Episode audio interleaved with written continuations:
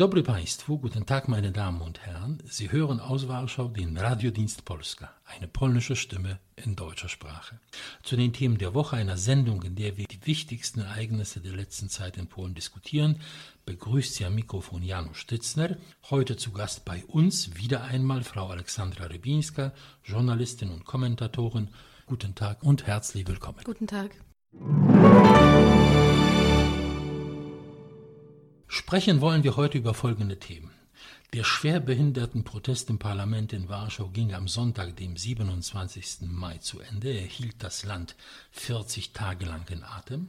In Warschau fand vom 25. bis zum 28. Mai die Frühjahrstagung der Parlamentarischen Versammlung der NATO statt. Und die Europäische Kommission hat ihren EU-Haushaltsentwurf für die Jahre 2021 bis 2027 vorgestellt. Polen kündigt Widerstand an. Bevor wir zu unserem Gespräch übergehen, eine kurze, leider traurige Ergänzung zu den letzten Themen der Woche. Das Wunder von Jastrzębie-Zdrój, einer Stadt im Süden Oberschlesiens, dicht an der tschechischen Grenze, auf das wir alle damals gehofft haben, ist nicht geschehen. Dort, in der Grube Sofiówka, knapp 1000 Meter unter der Erde, kam es am 5. Mai zu einem unterirdischen Erdbeben, verbunden mit einer gewaltigen Methangasexplosion. Als wir die letzte Sendung aufgenommen haben, bestand noch Hoffnung, und diese Hoffnung haben wir auch zu Ausdruck gebracht, die letzten drei vermissten Bergleute lebendig zu finden. Sie wurden kurz daraufhin zwar gefunden, doch sie lebten nicht mehr. Damit stieg die Zahl der Todesopfer dieses Unglücks auf fünf. Mögen sie ruhen in Frieden. Am Sonntag, dem 27. Mai, verließen die letzten neun Personen, Jugendliche, Schwerbehinderte mit ihren Eltern, das Parlamentsgebäude in Warschau. Ursprünglich waren es 18 Personen, Behinderte, Jugendliche auf Rollstühlen und ihre Begleiter, die am 18. April auf Einladung einiger Abgeordneter der Partei Nowoczesna, also modernes Polen, ins Parlament kamen und auf der Empore, die die Eingangshalle des Sejm umgibt, auf Matratzen ein Nachtlager aufgeschlagen haben. Ihre Hauptforderung war die Angleichung der niedrigeren Sozialrente für Schwerbehinderte unter 18 Jahren an die höhere minimale Sozialrente eines nicht arbeitsfähigen Erwachsenen. Diese Forderung hat die Regierung praktisch sofort erfüllt. Ab dem 1. Juli 2018 bekommen volljährige und nicht volljährige Schwerbehinderte mindestens 878 Zloty, das sind etwa 210 Euro Sozialrente im Monat. Im zweiten Schritt schlug die Regierung vor, kostenlose Windeln, unbegrenzte Erstattung der Kosten für Behindertenhilfsmittel, also Rollstühle, Rollatoren, Spezialbetten und so weiter und ein uneingeschränkter Zugang zu den Fachärzten ohne die üblichen langen Wartezeiten für alle Schwerbehinderten unter 18 Jahren. Doch die Protestierenden, umgeben von Fernsehkameras und Radiomikrofonen, forderten noch mehr, und zwar 500 Zloty, das sind etwa 120 Euro, jeden Monat in Bar für jeden schwerbehinderten Minderjährigen. Das lehnte die Regierung ab und setzte sich auch am Ende durch. Warum sie ablehnte, das sagen wir noch. Der Protest entwickelte sich zu einem wahren Medien- und Politspektakel. Dabei kann man wahrlich nicht sagen, dass die Regierenden den Protest ignoriert hätten. Ganz im Gegenteil, zu den Protestierenden kamen und sprachen mit ihnen Staatspräsident Andrzej Duda, Ministerpräsident Mateusz Morawiecki, viele Male erschienen Sozialministerin Elżbieta Rafalska und die Regierungssprecherin Joanna Kopczyńska. Irgendwann jedoch zogen sich die Regierungsvertreter zurück denn ein Dialog war angesichts der geradezu hysterischen Aufgebrachtheit der Mütter der Schwerbehinderten nicht möglich. Dafür glänzten in ihrer unmittelbaren Nähe die Politiker der Opposition. Es erschien sogar Lech Wałęsa persönlich und wurde seinem traurigen Ruf als Politclown wieder einmal ganz und gar gerecht. Haben Sie das verfolgt? Anfangs schon, aber ich habe dann irgendwann aufgehört, es zu verfolgen. Ich auch. Es war nicht zu ertragen, ein permanentes Geschrei, das aus dem Fernseher tönte. Bei der Tonlage war es sehr schwer zu verfolgen, was eigentlich dort gesagt wurde. Und ich war es dann, glaube ich, nach zwei Wochen leid, diesen Protest zu verfolgen. Natürlich haben alle Verständnis für die Situation der behinderten Menschen, ob sie nun unter 18 Jahren sind oder Erwachsene, für ihre Betreuer, für ihre Angehörigen. Und natürlich verstehe ich auch, dass sie mit Forderungen aufgetreten sind, denn die Regierung hat ja während ihrer Wahlkampagne viele Versprechen gemacht, Einige hat sie auch eingelöst, wie der Familienzuschlag, 500 Slotti im Monat. Natürlich, wenn solche Versprechungen gemacht werden, wenn Geld verteilt wird, dann kommen die Nächsten und wollen auch Geld, das ist klar. Aber auf der anderen Seite ist im Haushalt kein Geld vorhanden, um alle glücklich zu machen. Und da wäre ein Kompromiss möglich gewesen, bloß die Protestierenden waren an einem Kompromiss nicht interessiert. Also sie wurden regelrecht von den Oppositionspolitikern dazu angestiftet, keinen Kompromiss einzugehen. Das hat die Gespräche mit den Regierungsvertretern sehr schwer gemacht. Den letzten Protesttag, den ich verfolgt habe, habe ich gesehen, wie ein Abgeordneter der Recht und Gerechtigkeit der Regierungspartei da einen Blumenstrauß zu den Protestierenden ging und diesen Blumenstrauß um den Kopf gehauen bekommen hat von der Anführerin dieses Protests, Yvonne Hartwig, die ihn ohne Ende anschrie. Und da habe ich mir gedacht, also das kann nicht funktionieren. Aus dieser sozialen Aktion, für die alle Verständnis hatten, ist eine politische Aktion geworden. Und am Ende forderten die Protestierenden keinen Zuschlag mehr, keine Erhöhung von der Rente, sondern die Absetzung der Regierung. Und man sah deutlich, dass das nicht ihre eigenen Ideen waren, sondern dass das ihnen eingepflanzt wurde von der Opposition, die natürlich versucht hat, daraus Kapital zu schlagen. Es sollte ein Fanal werden ja, und das Beginn sah man. einer landesweiten Protestaktion, die zum Sturz der Regierung führte. Aber letztendlich protestiert haben nur etwas mehr als ein Dutzend Menschen. Und man hat gesehen, dass andere Behindertenverbände mit dieser Aktion nichts zu tun haben wollen. Denn es ist ein zweischneidiges Schwert. Auf der einen Seite ist es gut, dass sie für ihre Interessen eingetreten sind, aber auf der anderen Seite, die Behinderten sind auf Hilfe angewiesen derer Mitbürger die sehr oft gemeinnützigen Organisationen, die Behinderten vertreten, Geld geben, ja, weil sie helfen Caritas, wollen. Richtig, weil mit Caritas sie helfen wollen. Nachdem ganz Polen diesen Protest beobachtet hat und hat gesehen, wie, wie rabiat der vonstatten ist, es wird den Behindertenverbänden, den gemeinnützigen Organisationen schwerfallen, jetzt Geld zu sammeln. Und das ist das Problem. Weil letztendlich sind die Behinderten die Verlierer. Weil man hat hier bestimmte Grenzen überschritten. Ja.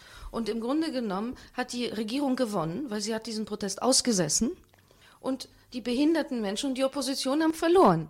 Denn die ganze Idee, die dahinter stand für die Opposition, dass man daraus eine Riesenaffäre macht, Gegen die dann eine hartherzige ja, Regierung, in den internationalen Medien, die internationalen Medien haben kaum darüber berichtet. Und als diese Parlamentsdelegation der NATO in den Sejm kam, da hat Stoltenberg, der Generalsekretär, Generalsekretär gesagt, für mich ist das eine innere Angelegenheit Polens und die ganze Aktion fiel flach. Das war auch der Grund, dass diese Protestaktion beendet wurde. Denn der Sejm hat darauf geachtet, keine Journalisten mehr hineinzulassen ins Gebäude. Also man konnte oh, es nicht mehr nach außen tragen. Und dann fragt man sich wirklich, worum es eigentlich ging bei dem Ganzen. Dabei das war eine sehr humane Behandlung seitens der Parlamentsverwaltung. Diese Menschen bekamen Zugang zu einer Dusche. Sie bekamen dreimal täglich zu essen aus der Parlamentskantine auf Kosten des Parlaments. Sie durften das Parlament verlassen und Spaziergänge vornehmen. Also man ging mit ihnen pfleglich um. Andererseits versuchte man Neuzugänge und Politiker, die daraus Kapital schlagen, wie Lech Wałęsa, möglichst fernzuhalten. Nur Lech Wałęsa ist der ehemalige Staatspräsident und der braucht keinen Passierschein ins Parlament. Er darf jederzeit dort rein, wie jeder andere ehemalige Staatspräsident. Und das war natürlich eine Gratwanderung. Dann das Ganze dauerte 40 Tage. Aber warum wurde diese 500 Zloty nicht zuerkannt? Deswegen, weil wenn wir hören, minimale soziale Rente von 210 Euro, da denkt natürlich jeder, das ist ja furchtbar wenig. Aber bei den minderjährigen Schwerbehinderten von Geburt an oder vor dem 18. Lebensjahr geworden, ist das nur ein Teil. Sie bekommen etwa 360 Euro Pflegegeld eines der Eltern, das sie pflegt. Dazu noch diese 210 Euro Sozialrente, 40 Euro Pflegegeld für den Betroffenen und der Staat zahlt 130 Euro umgerechnet Sozialbeiträge für diese behinderten Menschen, damit sie irgendwann eine Rente bekommen. Das ergibt insgesamt 720 Euro, was für polnische Verhältnisse schon. Das ist nicht wenig, ja. Das ist einigermaßen erträglich. Die Ausgaben sind natürlich groß.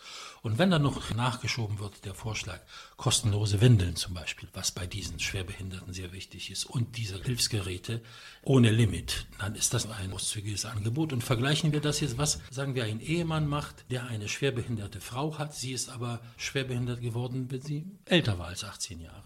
Also er bekommt nur 150 Euro Pflegegeld, 45 Euro Sozialbeiträge wird für diese Frau bezahlt. Das heißt, die Differenz muss der Ehemann oder die Familie bezahlen. Und 210 Euro Sozialrente, es sei denn, die Frau hat gearbeitet, dann bekommt sie natürlich abhängig von den Jahren, die sie gearbeitet. Das heißt, die erwachsenen Behinderten bekommen weniger. Und das polnische Verfassungsgericht hat ja 2014 entschieden, dass es bei neuen Leistungen für Behinderte keinen Unterschied geben darf zwischen dem Alter, in dem jemand behindert geworden ist. Das ist auch richtig Nicht? so. Ja. Das heißt, gibt man den bis 18 Jahren 120 Euro zusätzlich, dann würde das bedeuten, allen geben. Es ist eine Gruppe von 200.000 schwerbehinderten Jugendlichen, aber dann wächst die Gruppe auf eine Million und das bedeutet 9 Milliarden Zloty, also etwa 2 Milliarden Euro pro Jahr Ausgaben und das würde den Haushalt sprengen. Und dass es der Regierung gelungen ist, unter diesem Druck der Medien, denn diese schwerbehinderten Kinder auf den Rollstühlen, diese hysterischen Frauen und diese ganze Szenerie im Parlament wurde ja pausenlos übertragen, vor allem von den oppositionellen Medien. Es ist auch den starken Nerven der Regierung und der Parlamentsverwaltung zu verdanken, denn jederzeit war eine Eskalation möglich. Ich hätte den Protest entfernt. Natürlich verstehe ich, dass es schwierig war durchzuführen, weil eben das Risiko einer Eskalation vorhanden war. Naja, und wenn, Aber wenn, wenn Parlament, wenn Polizisten, Behinderte, ja, aber ich versuche mir gerade oh, vorzustellen, das dass sich sowas im Bundestag abspielt und es ist sehr, sehr, keiner reinkommt. Es ist sehr, sehr schwer vorstellbar. Bei uns ist es so, dass der Eingang zum Parlament regelmäßig belagert wird, weil irgendjemand protestiert und dann sitzt er einfach im Eingang, da wo zum Beispiel die Pressevertreter reingehen und blockiert den ganzen Eingang und es wird toleriert, wie gesagt. Na, es soll ja bürgerfreundlich sein. Es soll bürgerfreundlich sein, richtig. Aber das wird von einigen Interessengruppen missbraucht, diese Bürgerfreundlichkeit. Wir Journalisten müssen im Same arbeiten und dieser Behindertenprotest war schon schwer zu ertragen, ja, bei allem Verständnis. Und außerdem, wenn das Schule machen würde, dann ist das Herz des Staates paralysiert. Die Nächsten kommen. So kann es natürlich nicht gehen. Aber andererseits Szenen, wo Schwerbehinderte aus dem Parlament mit Gewalt entfernt werden, das konnte man sich nicht leisten. Aber nach 40 Tagen ist es vorbei. In ausländischen Medien wurde wenig darüber berichtet. Aber es war etwas, was Polen uns intern hier sehr beschäftigt hat, auch wenn Sie, meine Damen und Herren, wahrscheinlich davon nichts gehört haben. Deswegen unser ausführlicher Kommentar dazu. In unmittelbarer Nachbarschaft dieses Schwerbehindertenprotestes fand von Freitag, dem 25. Mai bis Montag, dem 28. Mai im Plenarsaal des polnischen Parlaments, also des Sejm, die Frühjahrstagung der Parlamentarischen Versammlung der NATO statt. Früher hieß dieses Gremium Nordatlantische Versammlung. Heute sind dort meistens durch Vorsitzende und Mitglieder der jeweiligen parlamentarischen Ausschüsse für Militärfragen und Sicherheitspolitik die Parlamente der 29 NATO-Staaten vertreten, dazu 14 Parlamente von assoziierten Staaten. Nur Russland ist seit einigen Jahren ausgeschlossen wegen Krim, aber dazu gehören zum Beispiel Österreich, Schweiz, Serbien, Armenien und so weiter. Diskutiert wurde dort über den Ukraine-Konflikt, Nahost, Afghanistan. Ich ich würde vorschlagen, dass wir das zum Anlass nehmen, kurz Bilanz zu ziehen der polnischen NATO-Mitgliedschaft. Die ist ja schon fast 20 Jahre alt, seit 1999. Wie ist der Stand Polens heute in der NATO verglichen mit den Anfängen? Lange Zeit gab es ja nicht mal Verteidigungspläne für die Ostflanke, kaum Infrastruktur, keine NATO-Truppen in Polen, bis auf kurze Besuche auf Truppenübungsplätzen.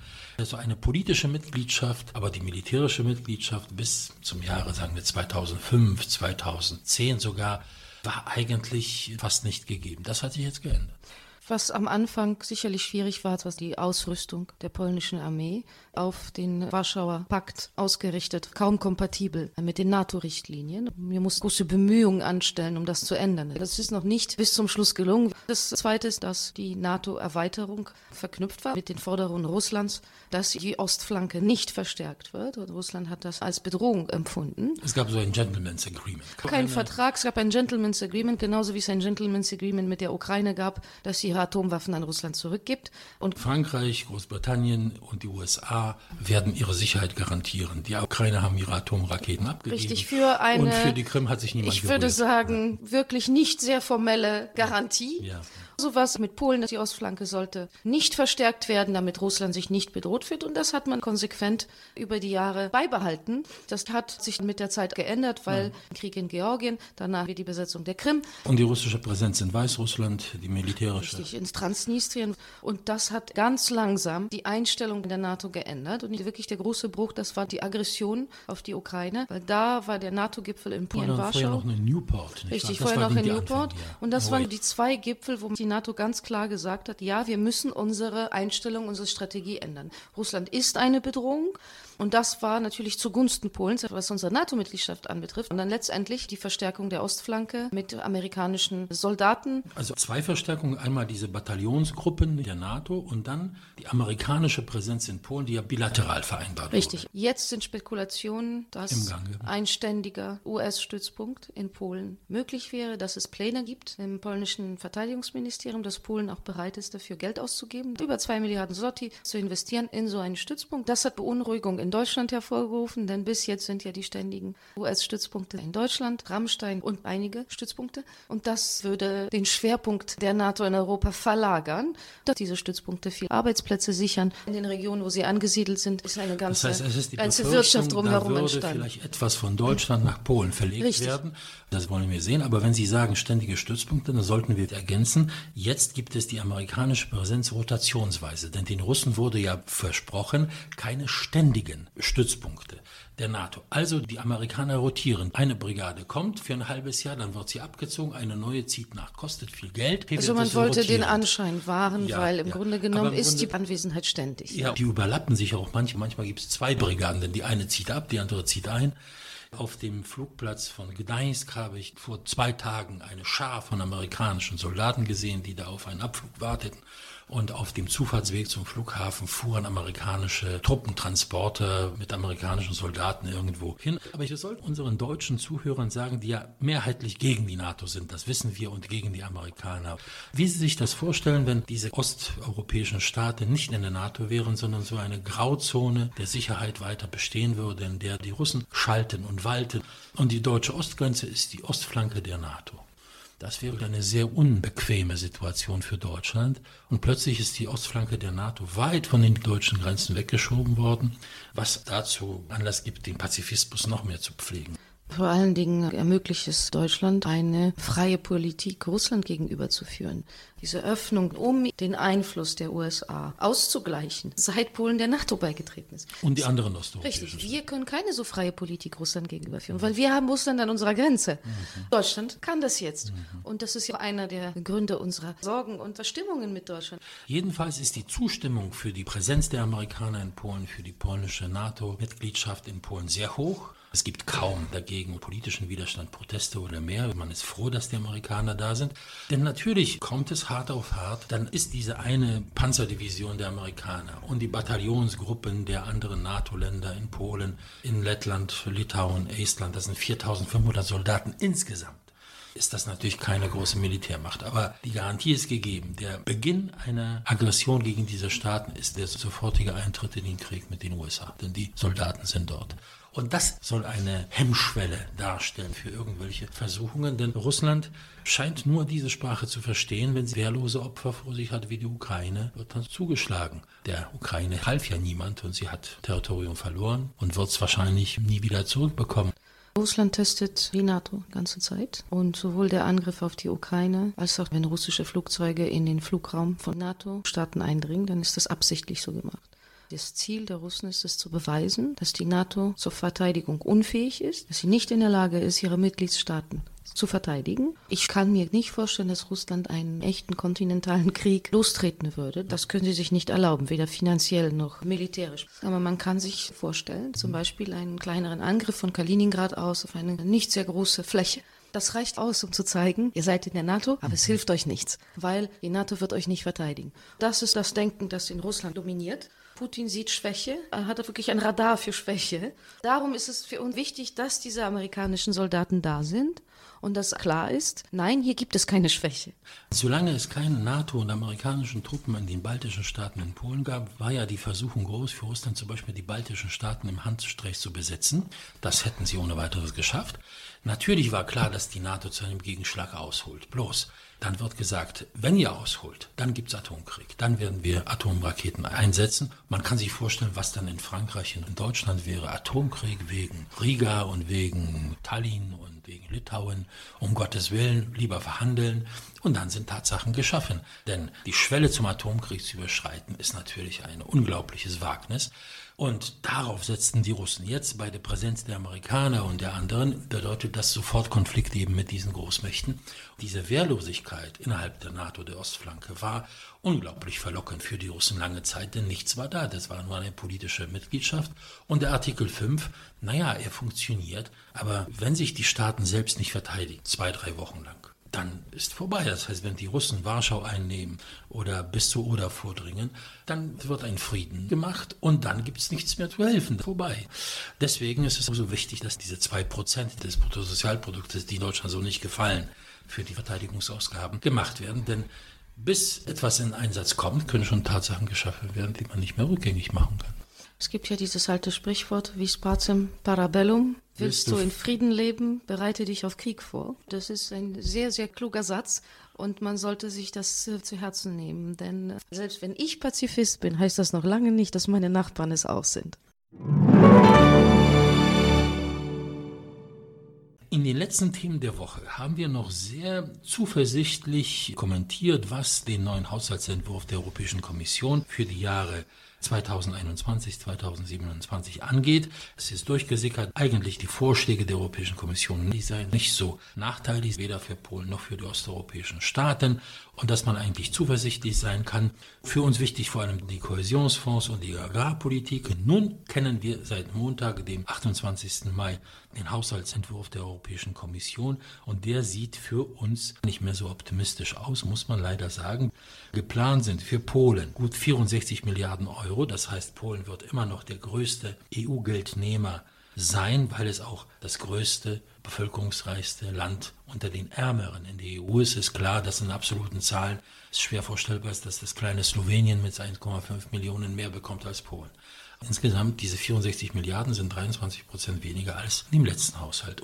Wir teilen aber dieses Schicksal mit Ungarn, mit Tschechien, mit Litauen und mit Malta, die sogar noch ein bisschen mehr abgenommen wird. Und für die Agrarpolitik soll es sogar 26 Prozent weniger geben. Für Polen, ein Staat, in dem die Agrarproduktion eine wichtige Rolle spielt, ein schmerzlicher Einschnitt, aber das soll auch für Deutschland, Bulgarien, Dänemark, Kroatien, Holland, Ungarn, Rumänien und die Slowakei gelten. Wir stehen erst im Anfang, es werden die Verhandlungen eröffnet das ist die Verschiebung der Euro-Gelder von Osteuropa nach Südeuropa. In den Plänen der Europäischen Kommission wurden neue Kriterien für die Verteilung von EU-Fonds aufgestellt. Das sind alles Kriterien, die ausschließlich die Südländer erfüllen. Das ist damit verbunden, dass Angela Merkel versprochen hat, dass es eine tiefgreifende Reform der Eurozone geben wird. Sie sollte ja zusammen mit Emmanuel Macron, dem französischen Präsidenten, diese Reform durchführen und eine echte Transferunion schaffen. Transferunion, das heißt, Deutschland nimmt auf sich die Verschuldung der Südländer und es werden riesige Geldtransfers nach Süden geleitet. Politisch nicht durchsetzbar. Politisch nicht durchsetzbar. Es wird diese Reform nicht geben und Angela Merkel wollte den Südländern einen Trostpreis geben. Gut, eine Transferunion hätte bedeutet, dass man Hunderte von Milliarden nach Italien und Griechenland verschoben hätte. Das wird jetzt nicht passieren, aber in Italien stagniert die Wirtschaft seit Jahren. Italien kommt nicht auf die Beine. Es ist hohe Arbeitslosigkeit, vor allem bei den Jugendlichen. Dagegen boomt die Wirtschaft in den Ländern Osteuropas. Sie überschreitet das Wirtschaftswachstum in der Europäischen Union.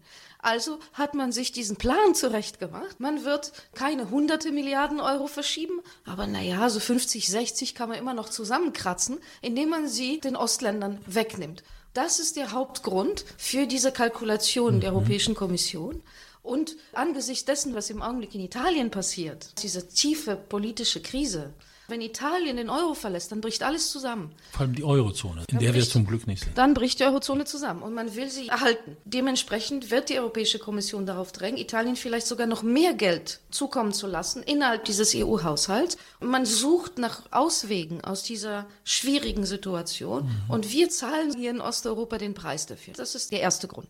Der zweite Grund, fünf polnische Regionen überschreiten. Schon diese 75 Prozent des EU-Durchschnitts. Im Fall von Warschau ist es 150 Prozent. Aber der Woiwodschaft Masowien, in der sich Warschau befindet, ist es dann darunter, die das Stadt ist darunter, Warschau. Richtig, die Stadt Warschau. Ja. Aber wir haben, glaube ich, fünf Regionen, die sind über diesen 75 Prozent EU-Durchschnitt.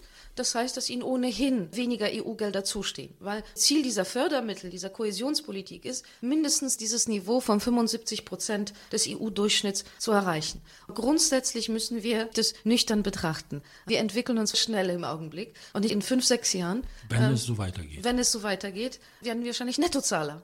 Und das war ja auch das Ziel, dass wir irgendwann unter den Nettozahlern landen. Natürlich, es gibt verschiedene Gründe, warum wir weniger Geld bekommen werden. Ich glaube, in den Verhandlungen werden wir es kaum schaffen, wesentlich mehr rauszuholen.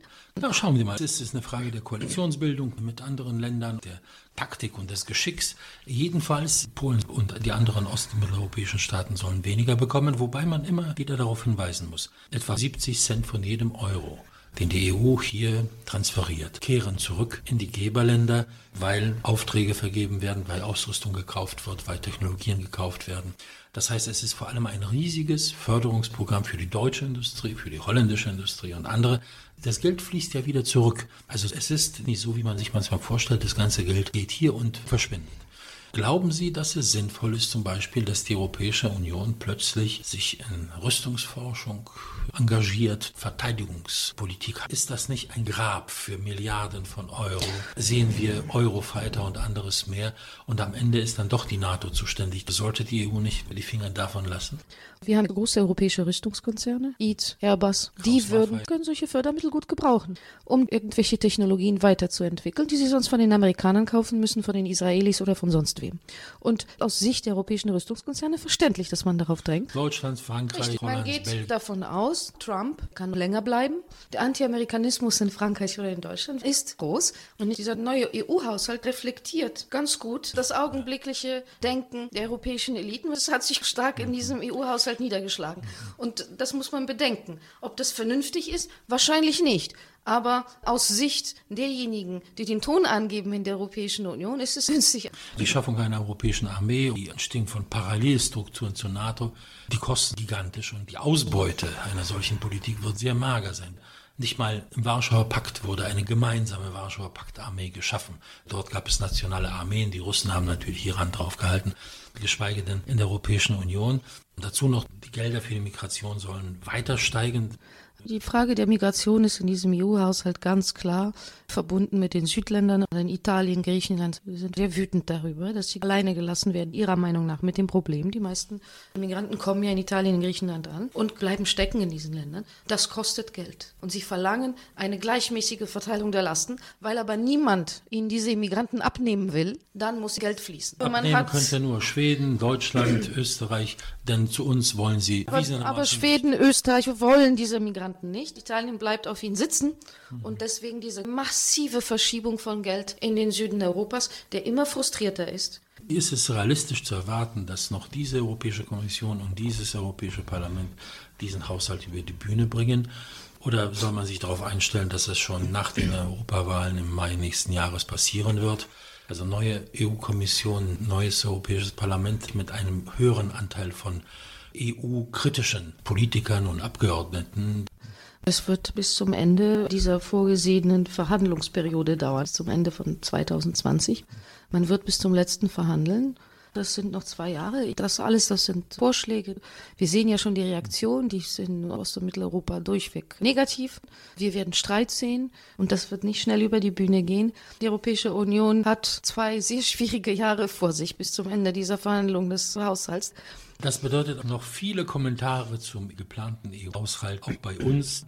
Meine Damen und Herren, für dieses Mal waren das die Themen der Woche. Mein und Ihr Gast war heute Frau Alexandra Debinska. Vielen Dank für Ihre Kommen. Dankeschön. Ihre Briefe und E-Mails, meine Damen und Herren, sei es mit Lob, Kritik oder Anregungen, sind uns stets willkommen. Janusz Stitzner und der Radiodienst Polska verabschieden sich an dieser Stelle bis zum nächsten Mal aus Warschau. Auf Wiederhören, do usłyszenia.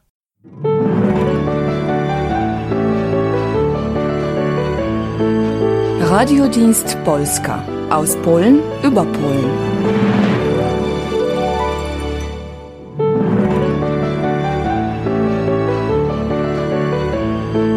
Radiodienst Polska aus Polen über Polen.